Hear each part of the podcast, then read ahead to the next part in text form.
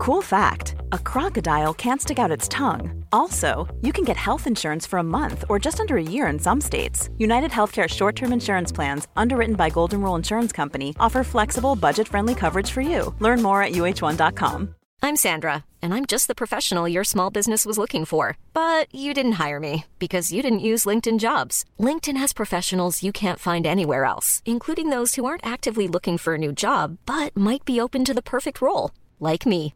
In a given month, over 70% of LinkedIn users don't visit other leading job sites. So if you're not looking on LinkedIn, you'll miss out on great candidates, like Sandra. Start hiring professionals like a professional. Post your free job on linkedin.com/people today. Quality sleep is essential. That's why the Sleep Number Smart Bed is designed for your ever-evolving sleep needs. Need a bed that's firmer or softer on either side? Helps you sleep at a comfortable temperature? Sleep Number Smart Beds let you individualize your comfort, so you sleep better together. JD Power ranks Sleep Number number one in customer satisfaction with mattresses purchased in-store. And now, save 50% on the Sleep Number Limited Edition Smart Bed for a limited time. For JD Power 2023 award information, visit jdpower.com/awards. Only at a Sleep Number store or sleepnumber.com.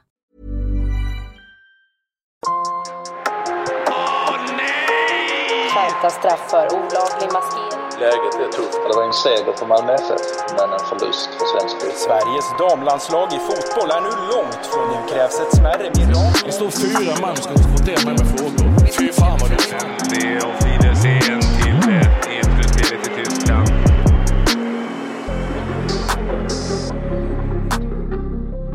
Välkomna till avsnitt 5 av Blågul Framtid om krisen i svensk fotboll som jag gör ihop med Erik Edman, tidigare landslagsspelare, Premier League-spelare, och vi fördjupar oss i olika områden. Här i avsnitt 5 så handlar det mycket om bredd och elit och att det blossar upp i folk blir arga när man tar bort tabeller och man kan inte vinna och sånt. Varför är detta ämnet något som det brinner till kring och som gör dig orolig? Ja, men det är framförallt att inte det finns en förståelse för varandras olika roller i fotbollsfamiljen skulle jag säga. Ja, och så är det uppenbart att på något sätt målas det upp ibland en konflikt mellan bredd och elit. Och vi har ju med rätt många gäster. Det är Kenneth Öberg från Stockholms fotbollsförbund, Peter Kisfaludy, nuvarande Djurgården, annars förknippad med BP. Tidigare Hallands ordförande Johan Jokvist som ju har drivit vissa frågor. Ulf Carlsson som jobbat på Göteborgs fotbollsförbund. Och vi på något sätt borrar ner oss i det här breddelit och varför det blev sprakar till med tabeller och annat. Och vi vill även höra av er. Vi märker ju nu att när vi är inne på avsnitt 5 att det växer en debatt på sociala medier. Och hör av er. Både jag och Erik finns på sociala medier och jag finns mejlledes olof.lund@tv4.se. Kanske vi samlar upp alla frågor eller allt annat eller kör vi debatt under resans gång. Men nu kör vi igång avsnitt 5 av vår serie Blågul Framtid om krisen i svensk fotboll. Stockholms fotbollförbund hamnade i höstas i centrum kring debatten om talangutveckling. Sedan tidigare hade man slutat räkna tabeller i yngre åldrar och nu beslutade man sig för att ta bort alla serier för spelare upp till 12 år. Man ville förenkla spelscheman, minska arbetsbördan för förbundet och kanske framförallt uppmuntra fler barn att delta i fotboll. Kenneth Öberg är sportchef i Stockholms fotbollförbund. Egentligen så tabellerna togs ju bort för 10 år sedan och det här jag tror liksom man hamnar snett i diskussionen. Det skrevs en artikel som i grunden var ganska bra, men så var det krigsrubriker till den och då väckte det liv i en annan fråga som handlar mer om barn och tävling. Sådär. Det som det här är med serielösa matcher är att det är egentligen en teknisk innovation som gör att det kan anpassa fotbollen så vi kan spela matcher på den nivån vi vill spela och vi vill spela så många matcher på den nivån vi vill spela som möjligt. Kan man styra det där på ett annat sätt så blir det ett mer flexibelt seriesystem för barnen under 13 år, alltså upp till 12 år. Varför blir det så lätt upprört? Du tar själv upp det var väl 2013 man tog bort tabeller och nu serier och just ungdomsfotboll och så. Varför blir det så upprört kring det här? Ja, men dels i det här läget så ja, precis. Det finns en liksom inneboende i folk där att barn tävlar inte. Och det här, det drar man paralleller till vad landslaget, herrlandslaget står idag främst, eller damlandslaget och vad man står idag då. Så att, det är speciellt därför att de som spelar i till exempel ett landslag idag, de var ju 10 år för 10-20 år sedan. Den tycker jag är intressant, att liksom de har ju faktiskt vuxit upp i ett helt annat paradigm än vad än det vi har idag. Så att det sitter ju heller inte ihop så. Men jag menar, kopplat till just det här så kanske man inte ens läser hela artikeln. För om man tittar på serielösa matcher i Stockholms fotbollsförbund så är det någonting som vi har nästan 100% till backning från föreningarna. Och det är liksom sportchefer, akademichefer och alla sportslig personal som finns. Så man ser det här som en bra lösning. Och jag tror att jag tror inte man har förstått heller, alla som tycker mycket om det här har inte förstått att det kanske till och med hjälper nivågruppering på väg på ett smart sätt. Så länge det kan genomföras på ett sunt sätt. Hur reagerar du och tänker du när gamla spelare uttalar sig och refererar till hur det var när de själva växte upp och liksom opponerar sig mot detta? Ja, men bra fråga. Jag tror att det är lite samma sak där, att de har ju sin väg och kanske inte fullt ut pålästa och initierade i de här frågorna. Samtidigt som jag tror att de faktiskt, det de representerar på riktigt är att de har gjort en riktig satsning, och att för just dem och dem som barn så betydde till exempel kanske tävling väldigt mycket och har varit en drivkraft genom hela livet. Och jag tycker att det där har vi en viktig grej liksom i svensk fotboll, och faktiskt konstatera att vi har olika barn i alla lägen. Men nu finns det en risk att vi anpassar bort problem så att vi inte förbereder våra unga personer för en verklighet längre fram in i en vuxenvärld, allt från sportvärlden eller idrottssituationer till ett yrkesliv där också konkurrens är en naturlig del av samhället, så att säga. Ja, men det där är ett argument som jag absolut som jag kan liksom dela, men det finns ju massa saker. Man pratar om tävling och liksom vi säger att vi har ett slutspel och så har vi en straffläggning, och det att bomma den straffen, det misslyckandet om man säger, det är ju en del av att lära sig ett liv. Så är det ju absolut.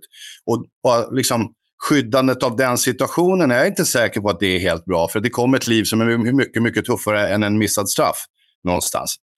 Så det kan jag hålla med om. Och precis, jag pratade en gång med Simon Tibling, han sa det att när vi spelade i SD-kuppen i final där när vi var 10-11 år, var fullsatt i hallen, det var första gången vi spelade för publik till exempel. Och det menar han att det försvinner ju idag när en sån här sak försvinner. Och det kanske blir svårt att ersätta när vi inte har den här tävlingen igång. Samtidigt så finns nog regeln till för massa andra saker som faktiskt också är negativt för spelutveckling. Ja, jag gissar att det finns forskning eller liksom studier eller något liknande. Eller finns det inte det, och vad baserar man i så fall de här skiftena på? Vet du vad, det där är faktiskt en bra fråga. Jag tänker till exempel på det här när vi byggde om spelformerna i svensk fotboll. Så gör man ju faktiskt det mot en studie och inte någon bakåtforskning egentligen. Man vet ju faktiskt inte per definition att de här förändringarna i spelformerna kommer betyda framgång på längre sikt. Så bland annat därför så har ju vi skrivit en motion om forskning på 9 mot 9 i 14-årsåldern till exempel. Då. För där vi helt enkelt behöver veta mer. Där åsikterna går isär ut i rörelsen så att säga. Men just i den här, sen kan jag också säga att vinden blåser lite olika. Jag upplever att då när spelformerna kom fram och liksom hela bredd- och elitdiskussionen den går ju liksom i cykler. Så just nu är det lite andra vindar upplever jag, framförallt i Stockholm där jag verkar. Där vi liksom börjar hitta en bättre samsyn kring hela bredd- och elitfrågan, att man förstår att båda är extremt viktiga för svensk fotboll. Det vill säga att bredden måste stärkas och bli bättre och ges utbildning, ges träningstider. Liksom eliten måste bli spetsigare också och skickligare för att kunna hänga med. Nu tittar vi på skandinavisk eller nordisk jämförelse så redan här börjar vi få problem att kunna mäta oss med våra grannländer till exempel. Så det där är ett stort spektrum. Jag tror att det viktigaste i hela bredd- och elitfrågan är att inte hålla den polariserad. Att du ska tycka det ena är viktigare än det andra, utan vi måste förstå att hela det här spektrat är viktigt för oss. Men jag blir ändå lite förvånad att man tar ett sånt, nu ligger inte det då på Stockholms fotbollsförbund utan det ligger högre upp, men att man tar ett beslut om spelformer utan att egentligen veta vad det ska ge. Och utan jag tror inte att man har chansat, men Nej, men precis. Jag tror inte man har chansat när man gör, utan man tycker att man har gjort en förberedelsestudie, det borde vara. Och det är ju klart som 17 att har vi... Det är fler bollberöringar i 7 mot 7 än 9 mot 9, eller fler bollberöringar i 9 mot 9 än 11 mot 11. Men mot den bakgrunden skulle vi bara spela 5 mot 5. Det finns ju massa olika saker att se på det där, men jag tror också att det är lite olika för olika spelare. Jag tror att väldigt många spelare till exempel skulle kunna må bra av att spela 7 mot 7 långt upp i åldrarna. Då sitter vi också med en annan del av rörelsen som är liksom de i framkant, och där vi har de flesta fotbollsarbetarna till exempel. Kvinnor och män som jobbar som till heltidstränare eller sportchefer och akademichefer som faktiskt har sin åskådning att spelarutveckling sker bättre i den här formen. Så bland annat så har vi den diskussionen i Stockholm att man tror att vid 14 års ålder att där vill man påskynda kunna vara valbart att spela 11 mot 11 till exempel. Vi har ju också lite andra grejer i Stockholm med att vi är så stora. Vi kan inte ha ett seriesystem där du kan spela ett år äldre hela tiden som du kan på många andra ställen i landet. Därför det skulle haverera vårt seriesystem. Nej, för att det har man ju också förstått att en del av de riktigt skarpa akademilagen går liksom inte in i C-spelet utan de spelar träningsmatcher, internationella kupper och så. Hur ser du på det? Nej, men det är ett kvitto på att inte vi i Stockholms fotbollsförbund har kunnat erbjuda dem den matchmiljön de behöver. Och det gör vi ju hela tiden. Vi försöker ju lyssna på dem väldigt mycket, så nu har vi skapat med, liksom, matchmiljöer för den här kategorin av lag. Och jag säger lag för föreningarna. Jag menar, ofta så är det ju lag i föreningar med, liksom, med 200 lag eller 150 lag. Så man ska veta att våra största föreningar med den bästa akademiverksamheten är också våra största breddklubbar. Och det är inte Stockholms största utan det är landets största breddklubbar. Det började med Pojka 13 år där vi har till exempel en sidad serie för att de ska kunna möta varandra. Och sen i Pojka 14. Men där upplever vi hindret att de bästa lagen i Pojka 14, ja, de vill ju inte spela där utifrån att det är fel spel för när de möter varandra 9 mot 9. Så då jobbar vi med den frågan också. Då. Och, innan Erik kommer in där, så nu är det ju även så att den här rörelsen sker ju även mot flickfotbollen.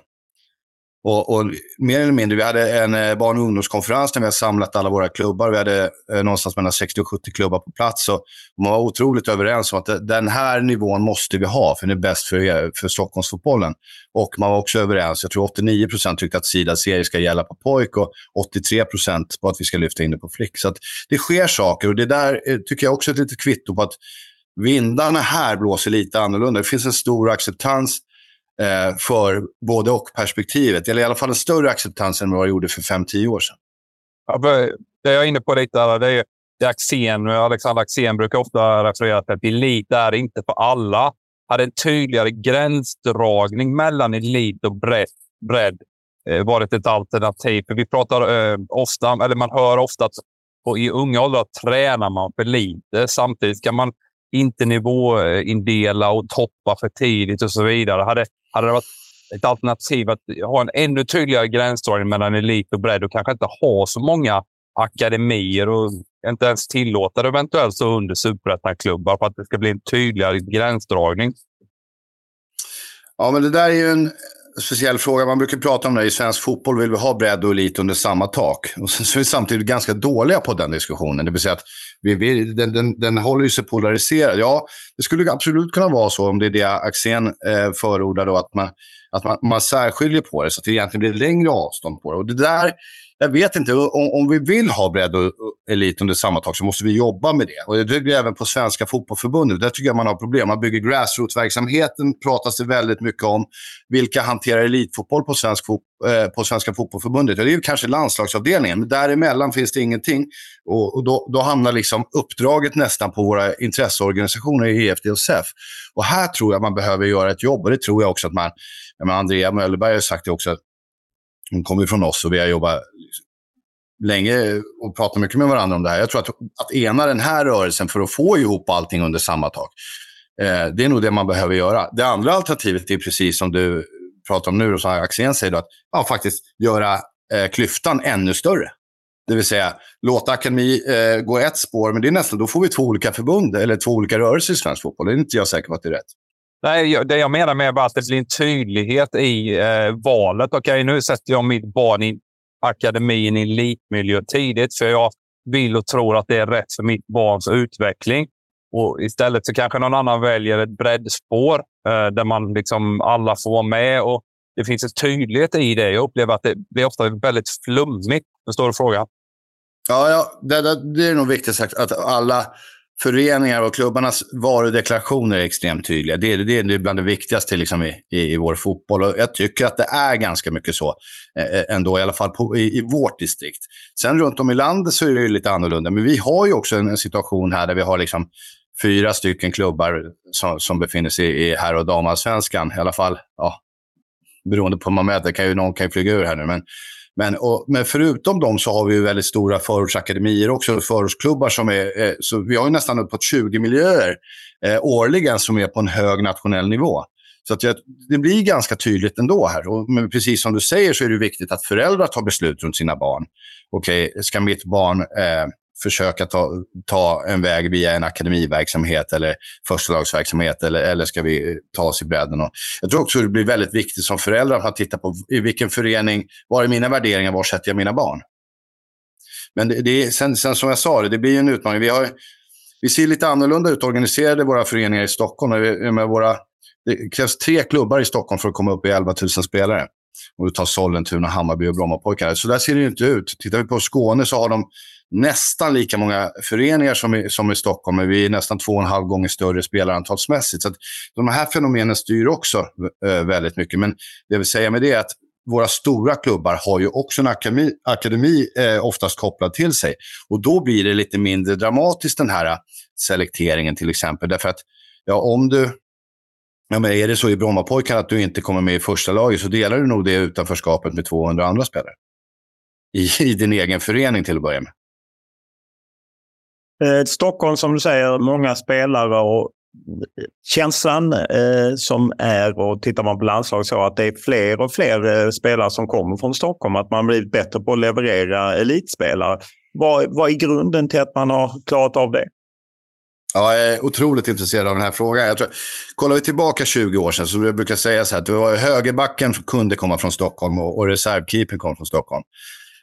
Sen har jag hävdat att det finns 4 orsaker till varför den här framfarten är. Det gör ju så att nu, kolla senaste här landslagssamlingen, det är strax över 30%, och det är ganska lite just nu om man tittar de senaste 3 åren. Men 46 var förra samlingen, tror jag, 46% här landslagsspelare.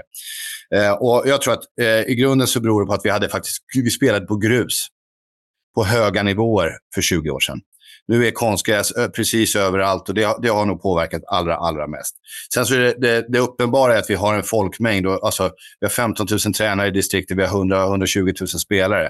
Så nu får vi träff på den folkmängden, och det tror jag också vi får. Dels för att professionaliseringen här sker snabbare än i resten av landet. Vi har alltså väldigt, väldigt många fotbollsarbetare, och det bara fortsätter öka. Och i en annan takt än i resten av landet.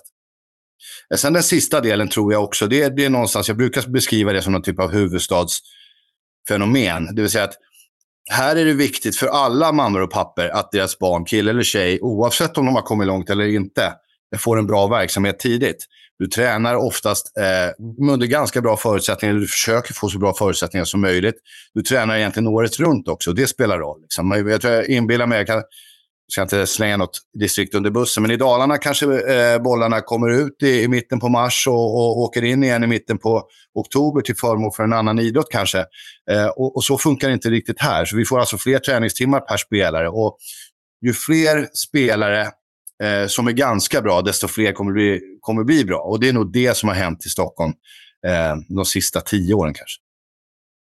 Om du ser i det här läget där svensk fotboll är ju, ja, om man ska använda ordet kris eller vad man nu, men jag menar, det är ju ändå en liten svacka på här sidan, både klubbar och landslag, och på dam är landslaget bra, men klubbarna börjar halka efter. Så vad skulle du säga som de 3 viktigaste sakerna framåt som svensk fotboll måste göra eller bör göra för att vända det här? Ja, först ska man ju säga att det är lite ögonblicksbild är det ju också. Man kan säga att det är klart att våra spelare, framförallt pratar på herrsidan, inte spelar fotboll i sina ligor. Och det är ett problem, och det är ju ett problem just nu. Men det är ju inte längre tillbaka än 2021 som vi åkte ut mot Ukraina i ett slutspel, och vi är ändå liksom framme där någonstans. Då. Så att, Sen ska man veta att de här spelarna, som jag sa, de växte upp för 20 år sedan. Vi behöver ta steg framåt. Och det är det som jag tycker är intressant med att Svenska fotbollförbundet har klubbat en strategi som säger världsledande spelarutbildning och en spelarutbildning i världsklass som en av som en vision respektive förändringsresa. Och det här är ju intressant. Då måste man nog mena allvar med det och titta på okej, vad kommer det här betyda? Det kommer ju betyda ökade satsningar inom akademiverksamheten. Vi behöver bli mycket, mycket bättre där. Vi behöver ju bli ännu starkare kring utbildningen såklart, för spelarutbildning på både bred front och i det elitförberedande spektrat såklart. Så att vi inte börjar med att halka efter våra grannländer. Sen så vet vi att vi har en helt annan plånbok än resten av Europa, så det kommer ju vara svårt, och det gäller att identifiera med vilka värden ska vi kunna konkurrera framöver.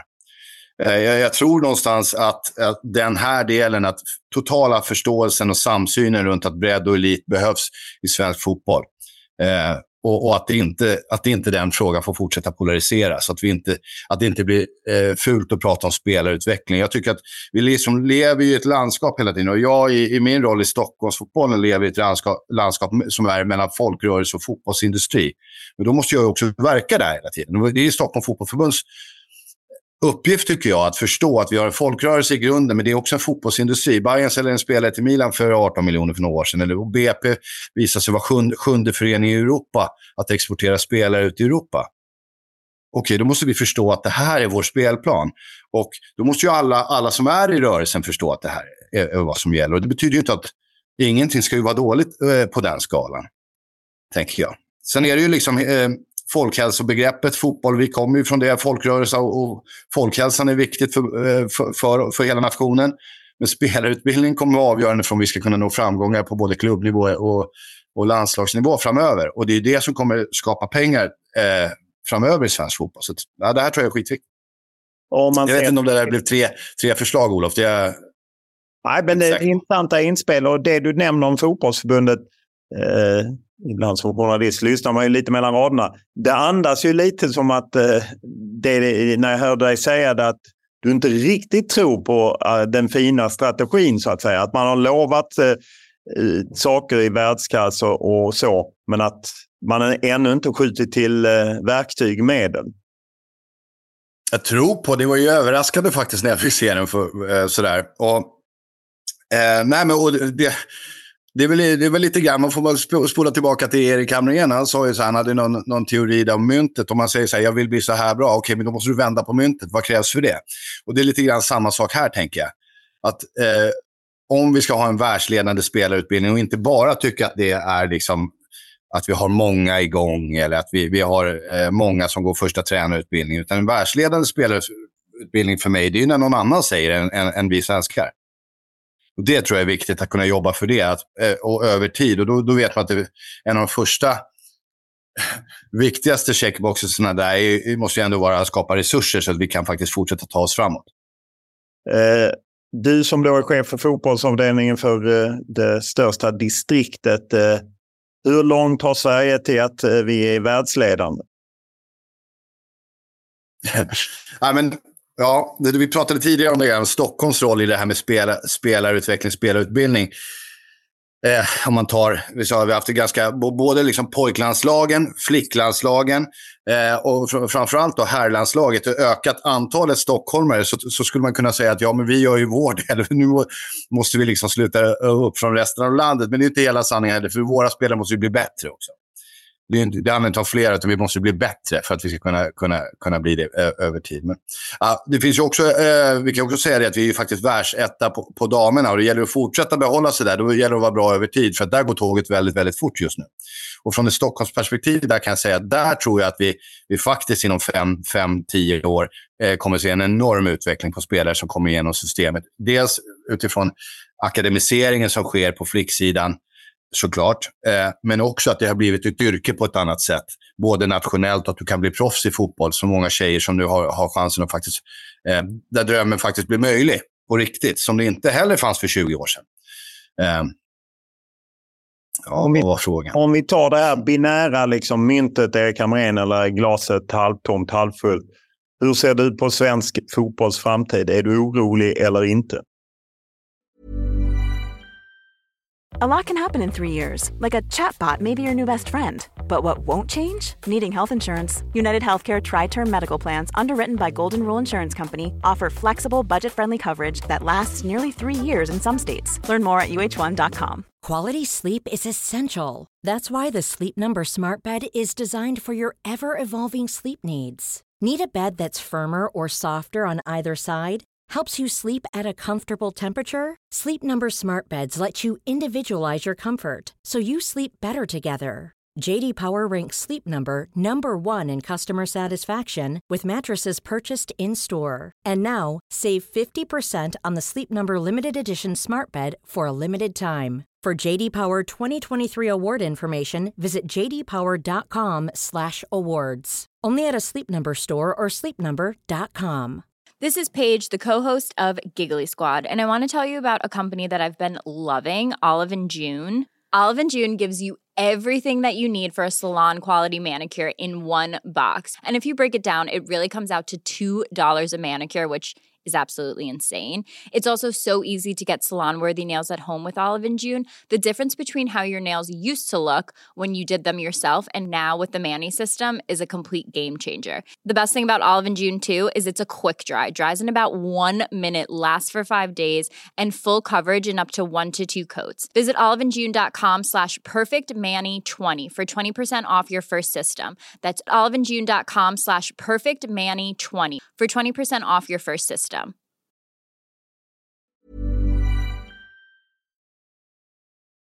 Alltså, jag har jobbat nära Andrea Möllerberg i 4 år. Det tycker jag är en rolig detalj i det här. Så jag sa, när hon blev firad av henne för någon vecka sedan, då skrev jag ut en bild på en popcornskål. Jag kollade här, it's popcorn time. Jag satt och tittade på en stund. Och jag hoppas och tror verkligen på henne och att hon kommer göra skillnad. För jag tror att det behöver skakas om svensk fotboll lite grann. Vi behöver få ett annat klimat. Vi behöver kunna prata om saker på riktigt. Vi får inte vara ängsliga och försiktiga. Det är väl det jag tycker är en sån sak. Vi behöver kunna prata om saker. Och som jag sa, att det är väldigt mycket handlar om vad är det som är svårt i fotbollen? Nej, det är kanske bredd- och elitfrågan. Okej, men låt oss ta i den då och skapa en samsyn nationellt där vi förstår på vilka spelplan vi behöver vara bra. Var ligger konfliktlinjerna där liksom i bredd och elit? För det är ju lätt att man kastar ut sig det och man upplever att det är polariserat. Men var ligger liksom själva konfliktlinjen som man behöver släcka på något sätt? Nej, men jag tror allmänt, du vet ju själv, du är journalist och när vi pratade vad hände när det kom ut en artikel om en ny innovation i Stockholmsfotbollen om serielösa matcher. Alltså en funktion i ett IT-system egentligen. Och någonstans där så födde det igång en debatt om saker och ting. Ja, vad ligger det? Jag tror att jag brukar säga så här att inför mästerskapen så får BP hyllningsrubriker för att de har 4 spelare i en trupp till exempel. Men däremellan mästerskapen så får de själv för att de jobbar på ett visst sätt. Vi har en situation i svensk fotboll där vi har de 2 högst rankade akademierna, Malmö FF och Brommapojkarna, har selekterat verksamhet från 8 års ålder. Och där någonstans har ju faktiskt huvudet på spiken att okej, de är bevisligen våra bästa miljöer. De jobbar selekterat från 8 års ålder. Okej, vad har vi här att diskutera? Men i det så handlar det såklart om att rätt människor, rätt fotbollsarbetare ska göra rätt saker. Och om selektering ska inte ske på fel ställen i vår fotboll, utan vi måste bli lite som Erik var inne på i början, att vi behöver hitta rollerna. Våra föreningar där ute i ekosystemet behöver hitta det här gör vi och det här gör någon annan. Och liksom bygga in den prestigelösheten, och man måste förstå liksom vilken roll man har i det här ekosystemet. Och jag tror liksom, en del får vi hjälp av med det här med att faktiskt ungdomar idag, deras vanor förändras. Och en del vill ju gå mer åt motionsfotbollshållet. Alla vill ju inte faktiskt bli spelare i Superettan eller Elitettan. Nej, så är det ju verkligen. Men tycker du att fotbollsförbundet behöver ha någon rollavdelning mellan just grassroots och det som Stefan Pettersson och Marika Domanski-Lyfors jobbar med liksom... Klasse och Yvonne. Nej, men vet du vad, nu tycker jag du läser jättemycket mellan raderna för det var ju det jag menade lite grann. Va, det är ditt jobb, ja, precis. Och det är lite grann det jag tycker, att vi pratar om grassroot, och bygger den liksom starkare. Det finns väldigt många värden runt fotbollen som vi blir starka på. Och så som jag sa då, så har vi en landslagsavdelning där, jag menar, det har ju du beskrivit flera gånger, hur landslagsavdelningen kontra utbildningsavdelningen eller utvecklingsavdelningen kanske inte alltid ser lika på saker. Och det är väl klart att vi behöver någon som då omfamnar liksom hela bilden i svensk fotboll. Man kan säga att vi har också en väldigt bra person som leder nationella fotbollsutbildarna, Elimineri till exempel, men han leder ju en utbildningsorganisation han också. Så att just nu där tycker jag att vi har ett hål att fylla, för att det finns ju, ja, men risken blir ju annars att liksom allting, att man tappar kontrollen över SEF och EFD och att vi då inte, ja, att de driver, så kan man ju veta att det är klubbarna som driver verksamhet och utveckling i svensk fotboll. Det är de som har spelarna och det är de som är bra. Men det är väl klart att vi skulle behöva fånga upp det där mer för att också kunna fånga upp deras behov på ett annat sätt. Och precis som du säger då, ja, vad är det som är den klämmande skon i den här frågan? Okej, och hur jobbar vi med den? Ja, jag tror att det finns plats för en sån roll. Nästa gäst var med även i avsnitt 4. Det handlar om Peter Kisfaludy, Djurgårdens nuvarande sportkoordinator från ungdomslag till A-lag. Han är en stark förespråkare för tidig specialisering och har tidigare varit mångårig ledare i plantskolan Brommapojkarna. Det som imponerar på mig i BP, det är att man har 4 000 ungar i verksamhet, 3 000 killar och 1 000 tjejer. Och det är en enorm... Det sociala ansvaret klubben tar är ju fantastiskt. Inte bara eliten är ju 5% av deras verksamhet, men det är ofta den man pratar om 99 gånger av 100. BP har ju över tid gjort det väldigt, väldigt bra och plockat fram landslagsspelare hela tiden. Men jag brukar säga det att när du är med i en akademi så handlar det inte bara om att utbilda bra fotbollsspelare, utan det handlar om att utbilda bra människor. Därför tror jag att det blir ännu viktigare i 2023 när vi tittar på hur samhället är, att klubbarna tar ett ännu större ansvar, inte bara på bredden utan framförallt då på akademin. Där har du ju mycket tuffare regler, du måste vara där i tid, du måste vara förberedd med att ha rätt saker med, du måste fungera i gruppen, du måste lyssna, du måste liksom ta hänsyn till alla, ge 100%, sova, äta, allting det här. Och man ställer liksom krav på det runt om, och det tror jag är jättebra, för att då får du fram en bättre människa också, inte en bra fotbollsspelare. Men om du är på den diskussion som lätt, vi skippar BP, men den diskussion som ofta blir liksom bredd kontra elit, finns det en konflikt där eller finns det mer? Nej, men det är klart att det finns en konflikt. Det är klart att det finns en konflikt, för att pratar man om att man vill ha en en akademi så att säga, då blir man ju nästan så att man är den där killen, han vet ju inte vad han pratar om, han är ju korkad. Så tycker ju väldigt många. Jag tycker att vi ska vara rädda om våran bredd. Alla ska få spela fotboll, men alla ska få spela fotboll på sin nivå. Och det är väl det som är den stora skillnaden, tycker jag, med hur det ser ut i övriga Europa mot hur det ser ut i Sverige. Det är klart att det finns en anledning till småländer som Kroatien, Portugal, Holland, Belgien, att de lyckas med sin fotboll, men att vi kanske inte lyckas på samma sätt. Vi har det ganska bra här och ganska trygga i oss själva och hela vårt system, och då får vi inte fram den hungrigheten kanske som de får. Varför är vi rädda och kallar en spade för en spade på något sätt när man jagar elitspelare? Ja, jag tror att det som många missförstår, det är väl att alla tror att det handlar om utslagning för att man är med i en akademi, och där tror jag är jävligt viktigt att jag ser det precis på tvärtom. När jag ser de välutbildade akademitränarna vi exempelvis har här i Djurgården, där jag kommer in och där vi pratar väldigt mycket om att alla ska matchas lika mycket och hit, där är det mycket lättare än att prata med föräldrar och ha koll på flera hundra föräldrar i en förening, hur de matchar sina lag. Är du en akademitränare och är anställd därför att du har en erfarenhet, du har en utbildning och du jobbar efter klubbens utbildningsplan. Och det tror jag är en stor skillnad. För ofta ser man de här så kallade lite upptoppade breddlagen, att där driver de det här ännu hårdare än vad man gör i akademilagen. Vilken faktor spelar föräldrar i den här processen? Föräldrarna kan väl vara en av de farligaste personerna för att få barn att lyckas och få hålla på med sin fotboll och få kul med den. På vilket sätt? Ja, de går in och pressar tränare, de går in och pressar sina egna barn och sitter och pratar om det hela tiden i bilen och när de kommer hem och så.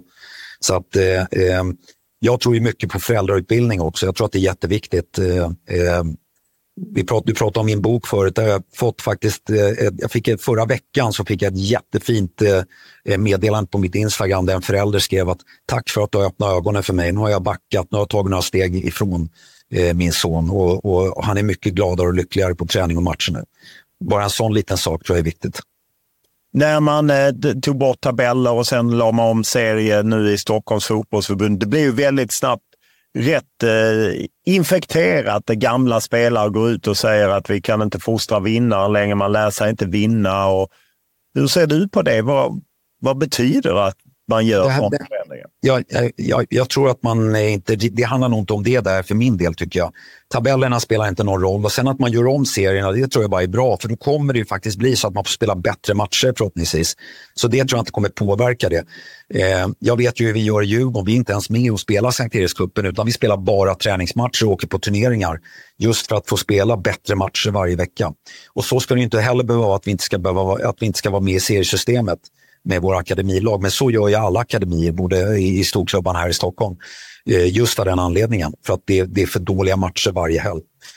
Jag kan bara dra ett exempel, jag tränade 0-5-1 och vi spelade en 9-mannaserie extra svår och vi hade spelat våra 3 första matcher där i BP när jag hade dem för 5 år sedan. Då hade vi vunnit med 14-0, 14-0 och 24-1, det vill säga alltså, det var 56-1 på 3 matcher. Det är något som är Weising, så då fick vi lämna bort då. Ett annat BP-lag gick in i den serien. Och många tränare slår sig för bröstet. Ja, men vi är med extra svår och är jättestolt över det. Och det är väl jättekul, men bara man har liksom att man gör liksom killarna och tjejerna som ska spela de här matcherna en tjänst att man lägger in den på den nivån de verkligen är på istället. Så där är också tränarna ett stort ansvar tycker jag. Hur ska man få till en samsyn så att svensk fotboll jobbar ihop och att liksom det inte blir en konflikt mellan bredd och elit och att alla faktiskt får en gemensam bild? Jag tror ju, nu är jag lite kontroversiell, men det kanske måste till så att de klubbarna som har störst erfarenhet av det här, de som jobbar inom SEF och Allsvenskan, Superettan, de klubbarna måste kunna sätta sig ner och ha en bra dialog om det här då. Och kanske inte styras då som på ett repkassmöte utav division 2, 3, 4, 5 klubbar där är lite så här, ursäkta med all respekt mot det jobbet de gör, jag har själv varit där så, men det att de gör det på en hobbynivå så att säga, vi som jobbar med det heltid har gjort det under i princip över 30 års tid. Prata med oss och sätta ihop en arbetsgrupp och titta på vad behöver vi göra och hur kan vi göra det bättre. Vad är din bild att forskningen säger? För ibland så heter det att ja, men man kan inte plocka ut en 10-åring, man vet inte hur bra den blir. Eller, jag menar, den diskussion som har varit kring utvecklingsläger, tidigare elitpojkläger och elitfickläger. Fast på det här sättet så när man nivågrupperar, då får ju barnen själva välja. Vill man spela 3-4 dagar i veckan, ja, men då får man göra det. Vill man inte det, då får man göra det. Då kommer ju alla ändå komma fram i slutändan. Då visar det sig att den som vill träna 1-2 dagar i veckan, om den vill göra det men ändå kommer bli bra på sikt, då kommer det ju bli så. Men vi måste ge de som vill spela fotboll och som man älskar. Tänk dig Albin Ekdahls sommarprat, det var ju fantastiskt när han talar om det. Hade inte jag fått komma in i den här verksamheten, då hade inte jag spelat fotboll idag. Så det var ju kul att han fick göra det. Men jag vet ju hur jag var när jag var liten. Jag var ju ute varenda rast på skolan och efter skolan spelade fotboll. Jag älskade liksom att spela fotboll. Det fanns inget annat för mig. Tänk om någon annan hade sagt, nej men du får inte träna nu, du får inte göra det här nu för att nu ska du göra det här istället. Det är väl fantastiskt att folk vill vara ute på fotbollsplan och inte sitta hemma framför PS4. Jag kan bara dra en annan sak, Olof. Det är en undersökning här förut som var i VM 2018 och då tittar man när en elitspelare kom till en akademi, det vill säga till en elitklubb. På 70-talet så var spelaren 18 år när han kom till en akademi. Alltså det här är då när man pratar om de som blev elitspelare.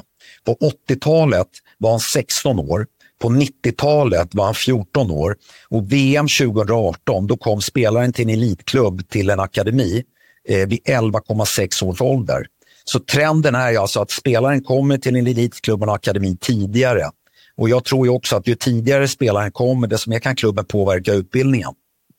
Så där är ju också, man ser det klart, och det här pratar jag inte nu om svensk fotboll utan det här pratar vi nu om allmänt ute i världen. Det här är alltså från VM 2018. Om man ser att vi då är bekymrade över att herrlandslaget missar 2 mästerskap i rad, samtidigt så hänger man sig gärna kvar vid att ja, men det är fyllt med selektering, toppning, så. Är det så att en selektering, toppning, fokusering på att ta fram elitspelare, ger det ett bättre landslag längre fram? Jag tror att vi får mer välutbildade spelare, det tror jag. Man ska inte prata om selektering, toppning. Jag pratar fortfarande om nivågrupperingen. För att prata om selektering, toppning. Toppning är när man toppar laget, det vill säga att de bästa spelar hela tiden. Och det är inte det man ska, det tror inte jag på. Utan det, är man uttagen i en trupp, då ska man spela som alla andra. Jag är ansvarig för hela truppen. Här är ju skillnaden på ungdomssidan kontra seniorsidan, så det är ju toppning så att säga. Den kan vi helt ta bort tycker jag. Däremot så tycker jag att man ska vara nivågruppera och då blir det någon form av selektering ändå. Men där får ju barnen själva välja i princip hur många gånger de vill spela. Tittar vi på våra landslag nu, på våra 15, 16, 17, 18 års landslag. Om vi tittar på våra 18 års, det vill säga 05-erna, deras senaste 7 landskamper så har de alltså 5 förluster, de har 1 kryss och 1 vinst. Och de har gjort 5 mål och släppt in 15 mål. Det är rätt intressant på våra 18-åringar. Tittar vi på våra 17-åringar, 06-erna, så har man har spelat 3, 4, 5, 6, 7 matcher. Man har 4 vinster, 2 kryss och 1 förlust. 12-9, så det är lite bättre. Tittar vi på våra 07-er så har de har 4 vinster, de har 0 kryss och 3 förluster. De har 14-13 i målskillnad. Och tittar på senaste nu 15-åringen som togs ut i augusti här inför senaste rikslägret i somras ner i Halmstad, så har de spelat 4 matcher. De har 2 future teamlandskamper också. De har gjort 2 mål på 4 matcher och släppt in 8 mål, 3 förluster och 1 vinst. Så tittar man på det här, men man ser också ganska tydligt på beroende på vilka länder man möter på resultaten också. Men det här är väl också någonting som man tittar kontra A-landslaget. Var är våra pojklandslag idag? Någonting vi får höra väldigt ofta, det är när våra unga spelare köps till toppklubbarna från 16 års ålder, så är de alldeles för dåligt tränade. Och det tycker jag är lite oroväckande. Och vi behöver åka över sundet i Danmark och titta på deras U17 och U19, vilken fart det är på träningarna, vilken fläkt det är, vilken aggressivitet det är. Och jag tror ju mycket på att som vi tränar spelar vi. Och där tror jag att vi har mycket att lära i svensk fotboll. Som vi tränar spelar vi. Vi måste ha en bättre fart på träningarna. Och det är ganska från tidig ålder tycker jag att vi måste trycka på lite i tempo. Kanske inte i teknikinlärning då, för då är det inlärningsskede. Men annars så tycker jag att det är en stor brist i svensk fotboll. Kan man se någon typ av trend vad det gäller spelaregenskaper som söks internationellt? Nej, men det är självklart. Idag måste en spelare vara snabb. Spelar ingen roll på vilken position du spelar om du inte kan springa. Du måste ha teknik, välutvecklad teknik, omvandla teknik till hastighet. Idag så handlar det ju om att den funktionella speltekniken, det vill säga du måste kunna ta med boll i hög fart, kunna leverera passning i hög fart utan att tappa fart, är ju ännu viktigare. Så är det ju. Och sen så kommer vi tillbaka till spelförståelsen.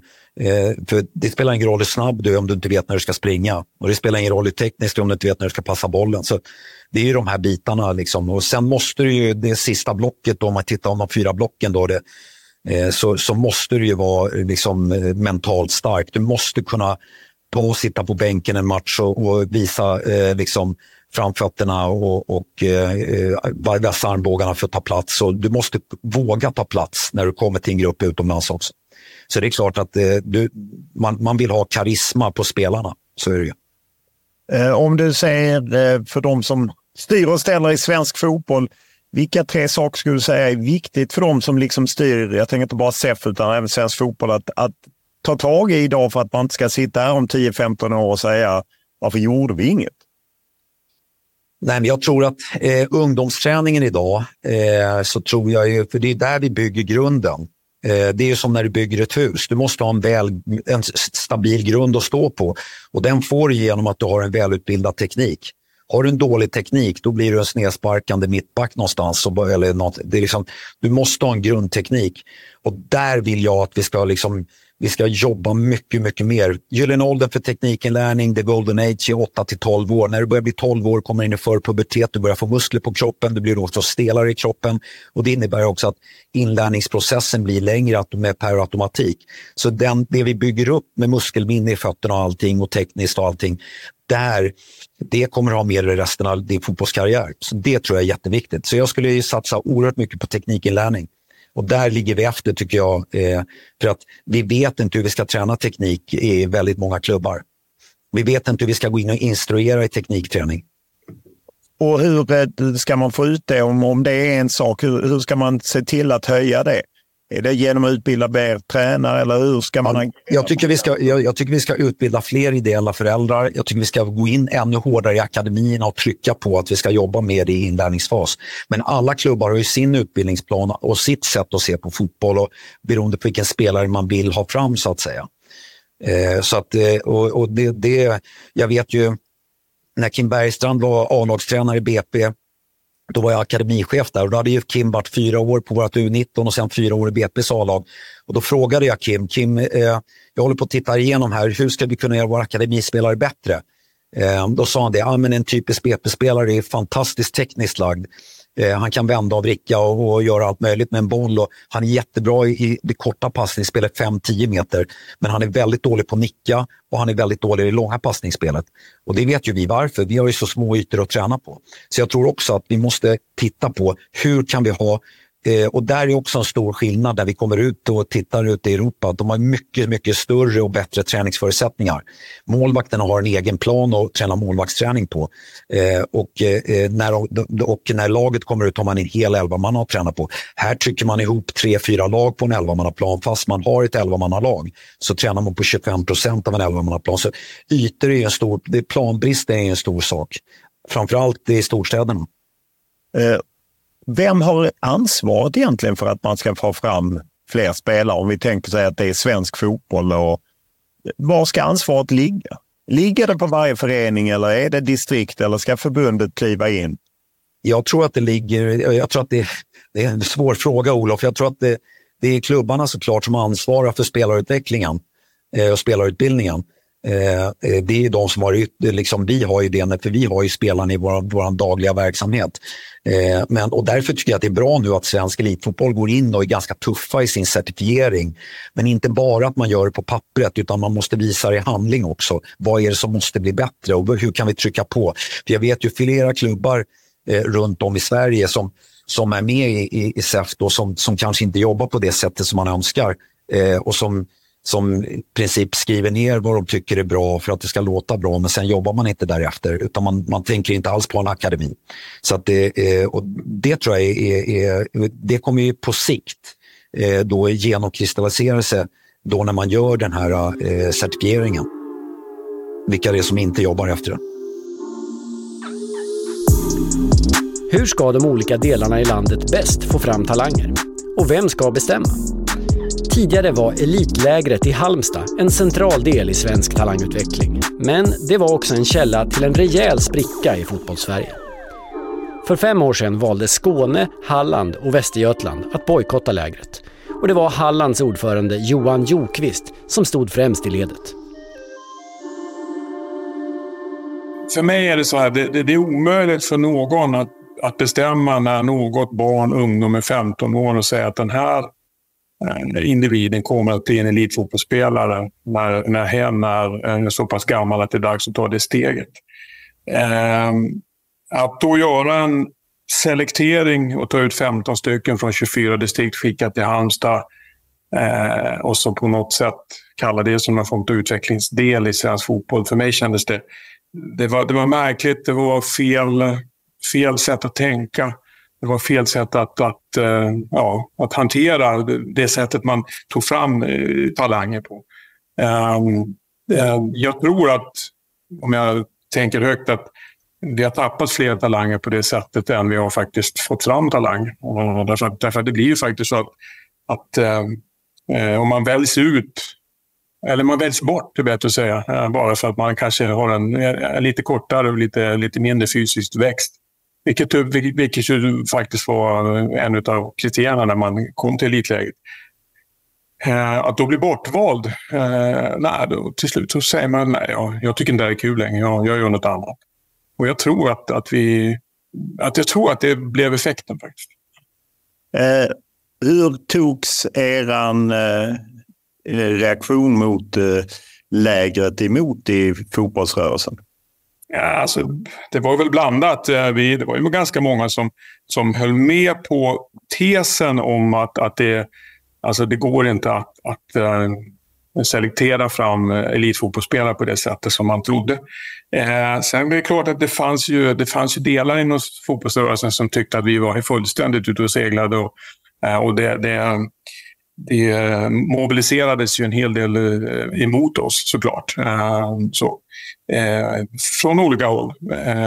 Men jag vet inte vad jag ska säga. Det är klart att det fanns de som var skitförbannade.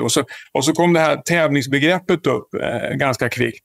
Och det liksom la som en form av epitet på mig då. Att jag tyckte inte man skulle tävla, ta bort målen och så kom jämförelsen med att spring inte 100 meter utan spring som ni vill och så får vi se vad som vinner och så. Och det var lite det blev en felaktig diskussion i det, utifrån det perspektivet. Jag är för att tävla. Varenda moment ska tävlas. När man springer, när man tacklas, när man nickar, när man passar och när man spelar defensivt och offensivt, det är klart man ska tävla varenda moment. Problemet var ju att tävlingen skulle då stadfästas på yngre ålder i någon form av tabell som vi vuxna hade bestämt att det skulle vara. Och det blev fel alltså. För mig blev det så. Hur tycker du man ska göra kring uttagningar till ungdomslandslag och så vidare? Ska man helt skippa det eller finns det någon typ av modell som du skulle förespråka? Bra fråga. Jag har hört på omvägar nu att Uefa vill att vi ska sätta upp ett P14 eller ungdoms-14-landslag. Alltså jag tror inte på idén om att ha ungdomslandslag på det sättet. Det är liksom, jag tror inte det påverkar utvecklingen av talanger och få talanger att bli, alltså att vi får fler talanger. Det tror inte jag på. Om det finns någon annan modell, det är väl egentligen det jag är lite kritisk mot just nu. Det är att jag saknar analysen. Jag saknar att svensk fotboll på alla håll sätter sig tillsammans och liksom tillåter allas synpunkter och åsikter komma fram och liksom konstatera att den väg vi går in i nu den kanske inte är den framgångsrikaste. Okej, då kanske vi ska hitta någon annan väg och liksom göra någonting åt det. Jag vet inte om det finns någon modell. Jag vet att England, när jag hade förmånen att vara två resor i England på liksom besöka två elitföreningar utifrån ett ungdomstränarperspektiv, då hade man ett ganska tydligt programschema vad man skulle öva på. Och det gjorde alla lagen i alla olika åldrar. Och så övar man på det. Och sen när veckan var slut eller när helgen kom, eller om det gick 2 veckor emellan, det spelade ingen roll. Så åkte 5 lag eller 4 lag från det laget iväg och mötte ett annat lags samma åldersklasser. Och så var syftet att bara se till att vi liksom exekverade det vi hade tränat på de här 2 veckorna. Och så utgick man från den enskilde. Ja, jag vet att det är jätteselektering i England och att man har akademier och det finns elitfotbollslag. Men det var ett sätt som jag tyckte var rätt så spännande som jag tror man skulle kunna titta på i Sverige. Just men den här modellen, jag vet inte faktiskt. Just den här kampen som på något sätt målas upp mellan bredd och elit och där är på något sätt det med att man ville kanske ha ungdomslandslag och liknande och selektering. Du som har själv lett ett distrikt, hur ska man lösa den problematiken? Om nu de flesta är ju ändå överens om att bredd och elit hänger ihop på ett eller annat sätt. Hur ska man lösa den konflikt som blir? Jag vet inte om det är en konflikt. Eller det finns ju vissa som lyfter det som en konflikt. Jag skulle vilja säga så här utifrån ett perspektiv så har vi 32 elitföreningar idag på herrsidan. På damsidan så är det något färre eftersom man räknar elit, det är ju allsvenskan, elitettan och superettan. Det är klart att vi har fotbollsspelare som kommer från våra breddföreningar som också så småningom kommer bli elitfotbollsspelare. Kanske till och med majoriteten. Det ska jag låta osagt, men jag skulle kunna tro det. Jag tänker så här att det som saknas och det som jag tror kan vara viktigt, det är ekonomi. Vi har de pengar vi har att röra oss med utifrån ett helhetsperspektiv. Och då kanske man skulle uppmuntra att elitföreningarna, som jag tror har en annan organisation och en organisering av sin ungdomsverksamhet, som kan innebära att de är något bättre rustade att vara ungdomsledare, ungdomstränare. De har kanske utrymme att gå fler utbildningar via Svenska fotbollsförbundet och använder sig av deras utbildningsplan. Då tror jag att man skulle skapa en miljö som innebär att elitföreningarna kan ta ett ansvar inför breddföreningarnas ungdomsverksamhet.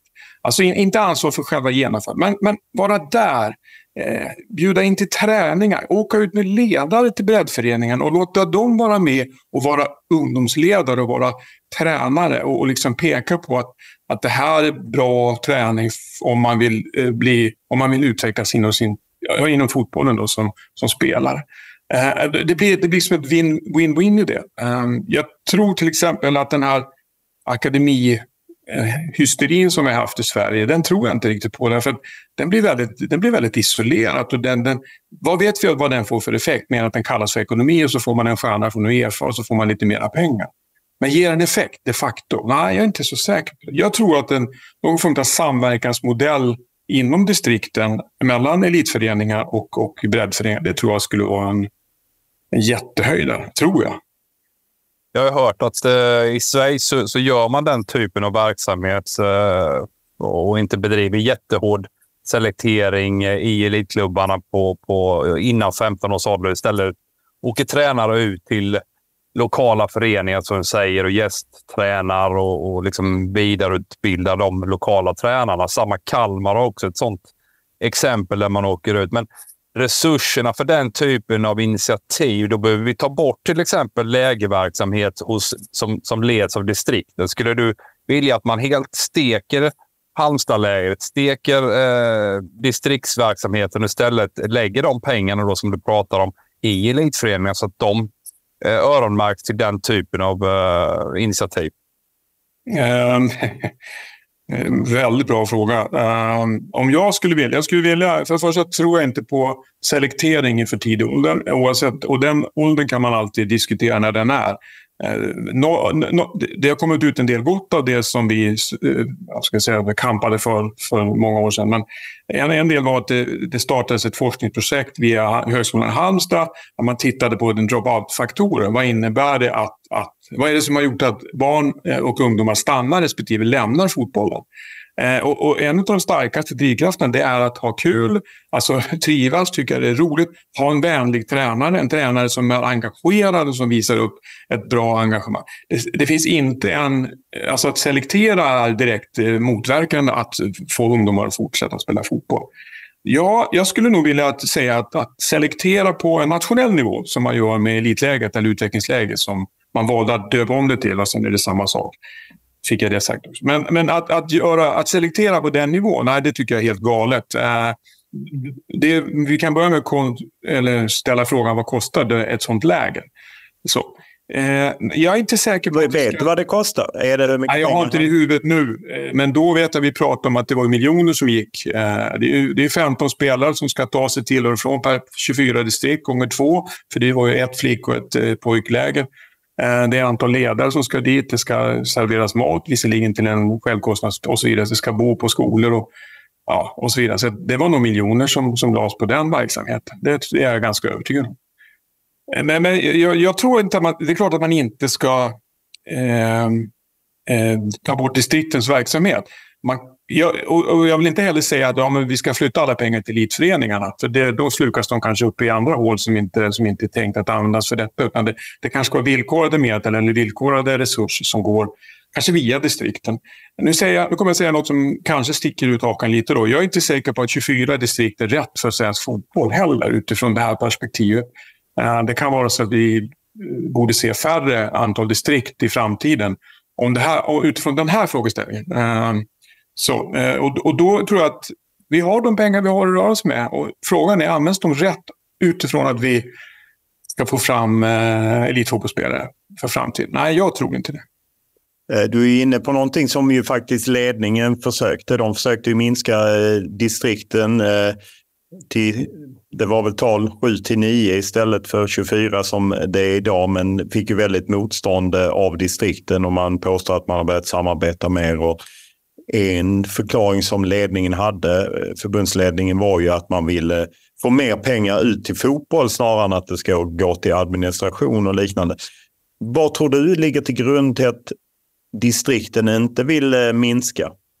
Alltså, den utredningen vad jag har fått mig till livs så här i efterhand och så, det är att utredningen startades utan att den förankras ute i distrikten. Det var ett top-down-perspektiv och så sa man nu ska vi göra så här, starta en utredning, och då var förslagen klara. Och sen blev det någon form av halvmissmarsch tillbaka och så kom det ett nytt förslag och sen kom det klassiska, vi gör en ny utredning, vi avvaktar, lägger det på is. Jag tror att hade man startat på ett klokt sätt så hade man nog kanske hittat synergier i att faktiskt göra en förändring av distrikten. Man kanske inte skulle ha presenterat att vi ska gå ner till 8. Så det är liksom, var ska huvudorten ligga och så vidare. Man kanske skulle ha gjort lite på ett annat sätt, så tror jag. Jag är övertygad om att det finns pengar att spara på att samordna administration. Vi gjorde det i Halland när jag var ordförande. Vi gjorde ett inom Götalandsdistrikten så hade vi ett samarbetsorgan där vi resonerade om att spara pengar. Och vi blev 3 distrikt som enades om en ekonomi- och administrativtjänst som innebar att Halland betalade väldigt lite för att få ekonomistöd. Och det gick, och det funkar alldeles utmärkt. Både så vi prövade ända upp till skattemyndigheten eller till Skatteverket, eftersom man pratar om moms och ni vet man ska göra upphandlingar. Men det här var samma, så det var inga problem alls. Jag tror att vill man så kan man. Hur förändringsbenägen upplever du att fotbollsrörelsen är? Låg, alltså den är inte... Alltså det... Så här har vi alltid gjort. Det är ett epitet. Ett annat epitet är så här har vi aldrig gjort. Och det är två starka liksom, som man använder sig av. Det finns förändringsbenägenhet. Det finns förändringsvilliga resurser eller medarbetare eller vad vi ska säga, medlemmar inom fotboll. Absolut, det är inget uttal om det. Jag tror till och med att de är majoritet. Problemet är att det finns någon form av... tystnadskultur, att det finns någon form av belöningssystem som är lite spännande. Det kan vara att man har en t-shirt som är svenska fotbollsloggan på och svenska spelloggan. Då är man liksom inne i gänget och det finns att man kan få biljetter till landskamper och det är väl inte så jävla konstigt, det tycker jag. Det är väl inga märkvärdigheter. Och så finns det då att man kan få en titel som någonting inom ett distrikt eller så. Och det är klart att omedvetet så blir det ju så att jag är rädd om de favoriseringarna som jag kan få genom att ha de här sakerna.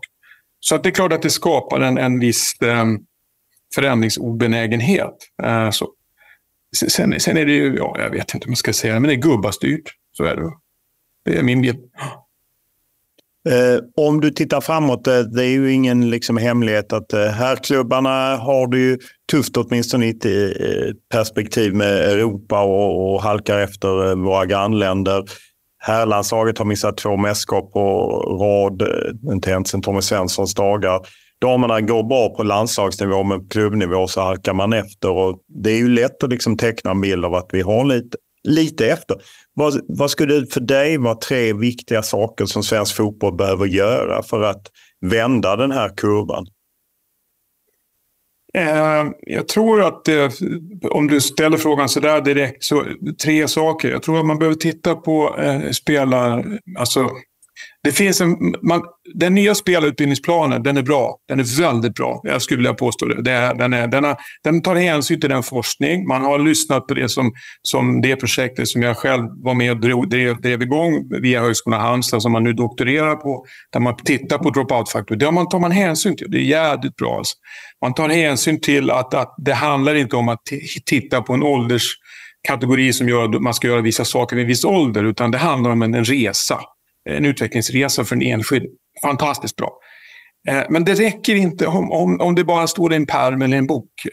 Det måste ju ut på gräsrotsnivå. Jag tror man gör så gott man kan och det finns ingen illvillig rackare som sitter i våra föreningar och tror att de vill jädras med fotbollen. Tvärsom, det är fantastiskt. Men det måste ut hela vägen, även utbildningsplaner. Jag tror på den här idén om att samverka mellan elitföreningar mycket mer och breddföreningen. Det är det ena. Jag tror att man skulle behöva också titta på, eller jag ska säga så här, en annorlunda spelutbildning är nödvändig. Vi är väldigt fast förankrade i systemtänk i svensk fotboll, alltså på plan. Det är 4-4-2, det har väl alla pratat om i sen jag började hålla på Stoke City i början på 70-talet, så är det 4-4-2 som gäller. Men det är inte det som är fotbollen, tror jag. Fotbollen är en mot en i tidig ålder, där man ska lära sig att slå sin motståndare defensivt och offensivt. Man ska våga prova något nytt för att utveckla den enskilda unga individen på fotbollsplanen. Där tror jag vi bör ha en hel del att göra om jag jämför med övriga fotbollsvärlden. Sen är det pengar, såklart.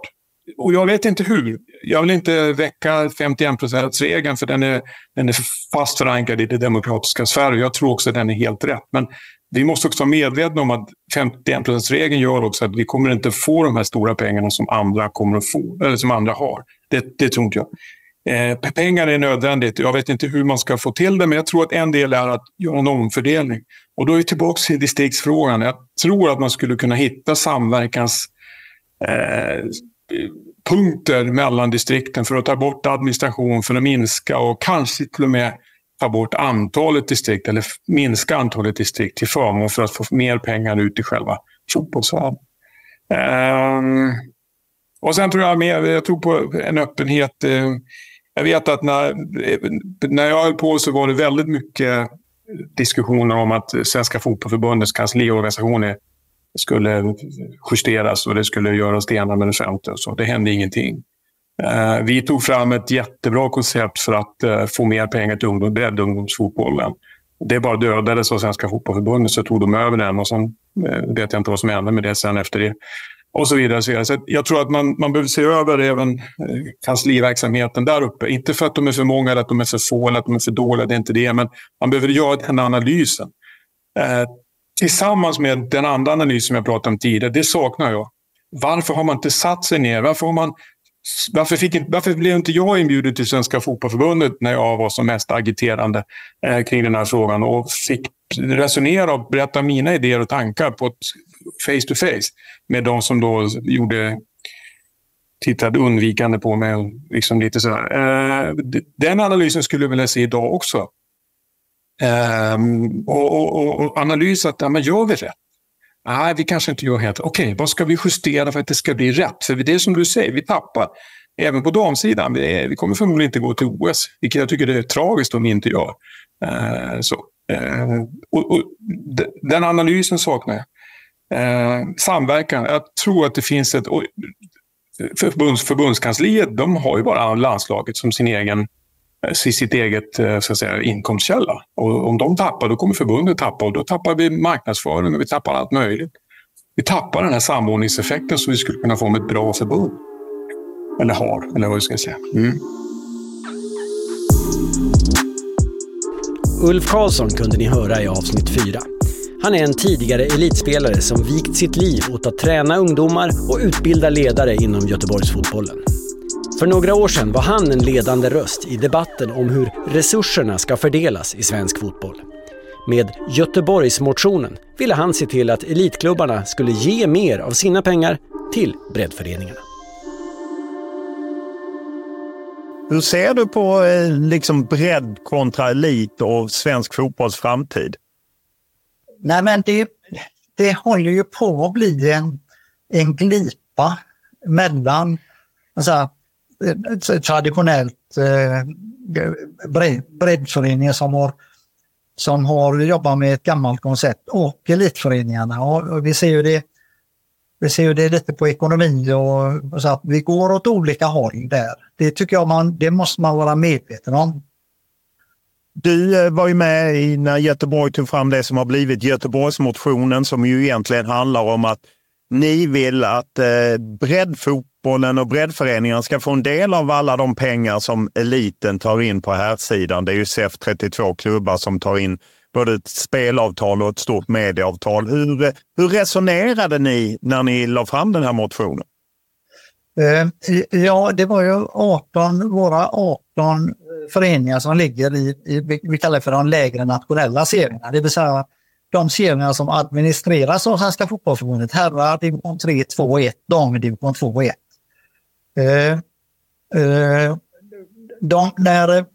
När diskussionen var så ser vi ju också att systemet med